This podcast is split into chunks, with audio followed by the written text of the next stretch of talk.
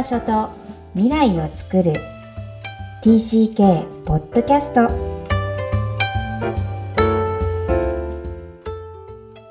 皆さん TCK ポッドキャストへようこそ。ナビゲーターのふみです。みきこさんよろしくお願いいたします。こんにちは。ダジャーハオ。ハーエルワンクロスさんみきこです。本日はナビゲーターふみさんとお届けする TCK ポッドキャスト今日のオープニングトークは一時帰国への心配です。はい。えっと、夏休みなので、えっと、私は4年ぶりに日本に一時帰国をするんですけれども。お疲れ様でした。まだ帰ってきてないけど。ね、あのどんな感じ？楽しみ、うん、楽しみなんですけど、かなり不安が大きくて。あ、これ自分の心配？そういうこと？そうなんです。おー、深い。なんか、えー、楽しいこの話。何が心配？わ、セラピスト、なんか、あれ、なんか刺激されてきた。おー、何の心配？超楽しい、これ。もう、ありとあらゆることへの心配ですね。な、なんだろう。例えば、例えば？行きたい場所につけるかなとか、ん？行きたい場所にたどり着けるかな、ちゃんと私は本当に、みたいな。そんなの iPhone あるから大丈夫じゃん。あと、あの、多分これ、あの、きっと TCK の子たちにも通じるような、あこんなことがわかんないのっていう反応されるのが怖いとか。あ、誰に？例えば、電車でわかんないから、私すぐ聞くんですよ、どこでも。でも、それを聞いたら、えってなるじゃないですか、多分。誰が？日本人が？え、駅員さんとか。ならないよ。ならないの？ならないですかね。なるのかな？私がだって聞かないからわからないから。なんかこう、なんだろう、もう、僕ね、いろんなこと忘れちゃってるので、面白い。わかんないんです。あの、例えば本当自動で、え、電車の自動改札か。ああいうのを、あと、前はすぐ閉まっちゃうんですよ。あの、ゲートがバンと。なるほど。なので、こう、子供はそこを通らない。通らせないんですけど、うんうん、小さい子とか顔にバンっていう。ああ、なるほどね。はいはい。あの、そう、前、前帰った時は、え、ベビーカーここのまま通っていいの？とか、あなんか、こう、細かいことがじゃあ疲れるんだ。そうなんです。いちいちいちいちこう、えっていうのが多くって、うんなんか電車のき、なんか切符とかも、もう、で路線ありすぎてわかんないし、もうどう、多分多分いろんなところにもたもたもたもたするんですよね。うん。で、それこそ海外旅行者だ。うん、私たちだって海外行くとわかんないじゃん、道理が。どうやって切符買うのかとか、言ってもなんか答えてくれない時もあるし。うん。うん、だから、なんか、息子と話してて、二人で力を合わせて頑張ろうみたいな話をしてたら、息子も、そうだね、僕たちは日本人観光客だからねって言われて、あ、それ、私それですって言ってたら、息子が、あ、ごめん、僕は外国人観光客だ。かなりドライな、しかも超分析力のある息子さんですね。あっさり裏切られて。あなたと私は一線あるわよと。うん、外国人枠で行きますみたいに言っちゃいまして。うん、素敵、その表現も。うん。もうなんかこう、初めて二人連れて帰るし。うん、あ、そうなのか。はい。そうだね。お嬢さんはまだ。初めてなので。そっかそっか。うん。で、なんだろう、情報が多すぎて日本だと、必要な情報がこう目に入ってこないんですよ、私。ああ、そうなんだ。あの、もういっぱい見ちゃって。タイにいれば、タイ文字は見ないので、英語だけでこう探していくじゃないですか。なるほど。それがやっぱり日本だとこう広告からも何から何までいっぱい見ちゃうのですごく疲れちゃう。じゃあ何も読まない方がいいね。その場の現場に行ってその場で聞く。それ徹すればいいんじゃない、なるほど。ちょっとやってみます。でも前と勝手が違うっていうことが、なんかちょっと聞いてると、イライラするのかな？うん。あの、聞いてるとね、あ実は。そうですね。あそこにあった薬局に行きたいのに、あ、ない。なくないんだみたいなのとか。うん。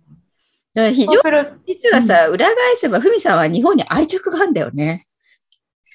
ああ、そうですよね。きっとそうですね。うん、そうとも言えるよね。うん。あの、自分が過ごしてきた東京だから、うん、それを取り上げないでっていう、なんそうか、ですね。知ってる、知ってるはずなのに、そうそう、知らなくさせられてるの嫌だけど、みたいな。そうそう、それがちょっとあの、悲しいのかな？うんそうかもしれないですね。うんんわからないでもない。うんうんうんうん。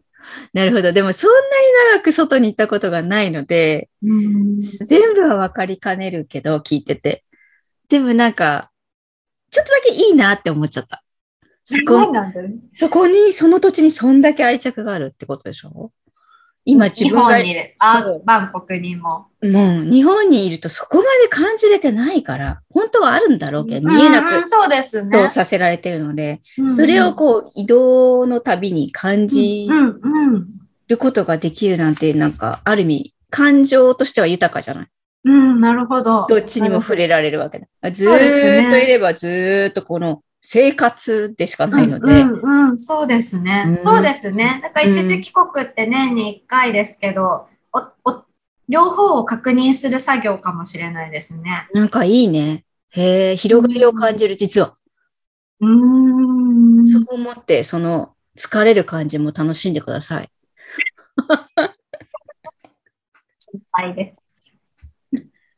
はい。では本日のメインテーマ、移動だ。フェアウェル、お別れはい。ですね。えー移動決定後、その場所を離れる前に取り組んだ方がいいポイント第3弾です。はい。ラフトの進めとしての頭文字 F、フェアウェルについてお話しします。えーこれは別れを伝えるということですね。えー切ないですね、ちょっと。はい。移動にはお別れはつきものです。多分このフレーズ私すごいずっと言ってるんだと思うんですけど、これしか言ってないかもしれないってぐらいのテーマですが、またおなじみのテーマです。引っ越しの当日をイメージしてほしいなと思います。その場所、そのお家、えーそれが離れるその当日です。どんなイメージが皆さんもおありですか？実際にはいろんなお友達や知り合いがお別れにいらっしゃったり、飛行場まで誰かが来てくれたりと、人と人でごった返すかもしれません。また、スーツケースを荷物に詰めることで必死で時間に追われてるかもしれません。えー当日は実際には自分に浸る時間が少ないのが、現実だとは思うんですが、えーふみさん、実際に日本を離れる際、その当日とか、その意識ありましたか？うん急に思い出したんですけど、うん。荷物が閉まらないって言って、バタバタバタバタしてるのを、あの、お親に、もう早く何やってんの？早くしなさいみたいな感じで、あの、スーツケースの上に乗って、ぎゅっと閉めて、あの、荷物を持ってきたのを思い出しました。うーん。うんなんかね、ドラマみたいだけど、それってなんか逆にお別れをうーんとしんしんみりさせない技かもしれないよね。ああ、そうですね。なんか、もう空港でも多分もうバタバタして、じゃあね、バイバイみたいな感じでか行っちゃった記憶です。うんうん。あの、なんせその時は数年のつもりだったので、そっか。うん、ね、あの、会社からも、夫の会社からも3年から5年っていうお決まりのフレーズで出されていたので、うん。まあ、またすぐ帰ってくるよ、みたいな感じでうんうんうん。で出てた記憶です。うーん。まあ大人だとね、当然自分でコントロールできると思ってるし、そんなまたすぐに行ったり来たりできるとうん、まうん。思っているわけじゃないですか。そうですね。まあでも子供だとちょっとわけが違うんですよね。うん。そうですね。え、みきこさんのアメリカとの別れはどうだったんですか？うん、あのーやっぱり一番は、えっと、お別れするっていう感覚がわからなかった。移動するってことは分かってても、お別れが、えっと、悲しいものだっていうことが分かってなかったのは、未だ、今、大人になって思い出します。それが、一番お世話になったクラシックバレエの先生がいるんですけど、ものすごいクラシックバレエが大好きで、傾倒してたんですね。で、で、一番最初に思った夢も、バレリーナになることだったの、私は。で、その先生に教えてもらって、まあ、かなりひいきもあり、えーっと、センターにさせてもらったりとか、うんそんな先生だったんですけど、あの、お家にも遊びに夏休み行かせてもらったりとか、個人的にも、えー仲良くというか、あの、可愛がっていただいた先生が、最後に母と3人でお別れだってお会いしたのが、まあ、なぜかダンキンドーナツだったあのお店なんですけど、小さいからダンキンドーナツも覚えてるの。どんな形でどういう入り口があって。で、えっと、その喋ってる時は全然、先生は普通だったのに、じゃあねって、ダンキンドーナツのお店を外に出たら、涙を出出されて、うん。私はびっくりだった。だってもともとまた帰ってくると思ってるから、なんでこんなに泣いてんだろう。でも先生はもう二度とお会いできないとか、この瞬間はもう二度と、まあお年だったしね、今思えばもうもちろん60過ぎてらっしゃったと思うので、その感覚私にもないので、なんで先生は泣くんだろう、てんてんてんてんで、母が、先生泣かれてる、ずっと離れてって。ああ、泣いてくださってるんだって言って、母もしんみりしたのは、私の中でどっちもがてんてんてんてん。でお別れってものは実は子供は涙を一緒に伴うしんみりしたものっていう紐付けはできてないかもしれない。なんかひょっとしたらフェアウェルパーティーみたいな、イェーイバイ そうそうバイっていう感じ。私はその時に多分覚えたんだよね。お別れは涙なんだ。こんな人が大切で、すごいこう、最後、顔を背けたような先生を、後ろ何個も何個も振り返ったのを、未だに私は覚えてる。その時の8歳の自分をに戻れるんですけど、あれはなぜか忘れられないシーンですね。だから私はすごい知りたいのは TCK っていうのは忘れられないシーンっていうのは人より多く持ってるんじゃないかなって移動したことによってこうすごいインパクトのある象徴みたいなシーンです。うん。もうそっか、別れイコール悲しみと一致しないっていうのは、なんか今初めて考えましたね。うん。やっぱりあっけらかんとしてます、ね。そう。後からわかんない。本当にこ来れない。20年、30年ぐらいアメリカには行ってないので、うん。現実とは異なることだったんだっていうか、こう、一直線になっていない移動をしちゃう。うん特に海を渡る引っ越しと私は呼んでるんですが、うん。連続性が保てないので、うん。うん、そことの折り合いだったり、まあ前回ありましたけど、えーお別れっていうものをきちんとすることはすごい大事。難しいんだけどね。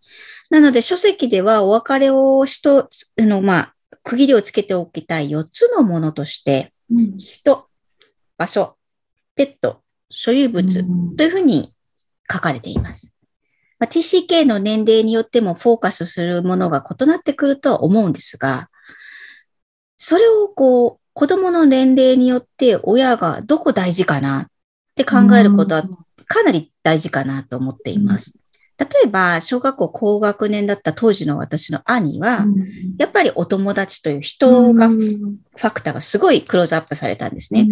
でも小学校2年生だった私は、そこにいた自分の場所、さっきの、まあ、あの、私がずっと言ってる岩とか、あの、リスがいたんですけど、アメリカには、その、野生のリスとかが、すごい私の中では象徴なんですね。空想の中でリスと遊んでましたので、そういう場所がメインだったと思うんです。こう、でも、場所にお別れを告げるって、なかなかこう、親の発想だったり、大人になってると忘れてる感覚なので、あの、小さいお子さんの場合は、すごくそこを大事にしてほしいなとは思います。いやー、なんかこう考えたことがなかった。なんかこうね、人とか、うん、やっぱり思う、わかりやすいですよね。うん。だけど、その小さい子にとって、場所がそういう大切なところになるっていうのは発想にないかもしれない。うん、本当はね、自分もこう幼少期を思い出せば分かる感覚ではあるんですよね。うん例えば、親に怒られて押し入れに入ったとか、うんその押し入れすごい自分の、何、プロテクトする安全基地じゃないですか。そうすると本当は仲間じゃないですか。うんあの感覚、まああるかどうかは別として、うん、そういう感覚なんですよね。場所、その、たまたま海外だっただけだったっていう。うんうん、なるほど、そうですね。そっか。えーなんかでも、今の娘に、そういう場所どこだろうって思いつかないので、うん。なので、あとそのね言語化できる年でもないし、うんうんまた大きくなって、そう言い出したら、ああ、そうだったんだっていうのを、うんもう本当、あの、共感してあげるだけでうんいいのかなと思ないるほます。ど。うん。まあでも彼女としてはちゃんと視覚、なんか感覚的な記憶っていうのはあるはずなので、うんうんうん、そうですね。また私のように、あの、訪ねに行けばいいのかな。なるほど。なるほど。うん、そっか。あの、行ける場所だといいですね。おそうなんですよ。家、お家の中とかじゃなくて、お家の中のあの、ね、さっきの押し押し入れとかじゃ、とか、このソファーのコーナー好きだったよねとかじゃない。あ実際ありますよ、私も。あのアパートの段差があったんですよ。その段差にいつもここけたのね。あ あれは愛着なんだよね。まあでもそれってどこでも起きるじゃないですか。日本の中にも。あの、賃貸だったらどんどん移動していくし。まあだからそれは万人に共通だとは思うんですけど、見に行けるものはね、あの、ね見に行かれて、一回あのインタビューに出ていただいた方が南米だったの、小さい時が。南米はさすがに行けないって言ってましたね。もう大人になって定年も間近定年されたら行ったらどうですかって申し上げたらやっぱり遠いって。なるほど。だからそういう場所であればあるほど実際記憶としてはすごい大事にされてるのかなとは思います。はい。それでは本日のポイントをお願いします。はい。移動が決まったらやっておきたいことその3。フェアウェル、お別れです。自分が暮らした空間での所有物すべてを持参できないのが引っ越しの現実です。コップ、お皿、ソファ、愛着のある人たちとのお別れをしてください。えー人のようなこう、命のあるものとのお別れはイメージがつきやすいですが、空間そのものとなると、なかなかイメージがつかないかもしれません。えーその時、環境は二度と戻れない大切なものなので、良い記憶の箱の中に入れるという意味で、きちんとお別れをしてください。今日も TCK のいろんな気持ちにありがとう。この番組ではお悩みや質問を受け付けています。また、TCK をさらに知りたい方のために、TCK オンライン基礎講座も開催しています。詳細は、育ちネット多文化で検索して、ホームページからアクセスください。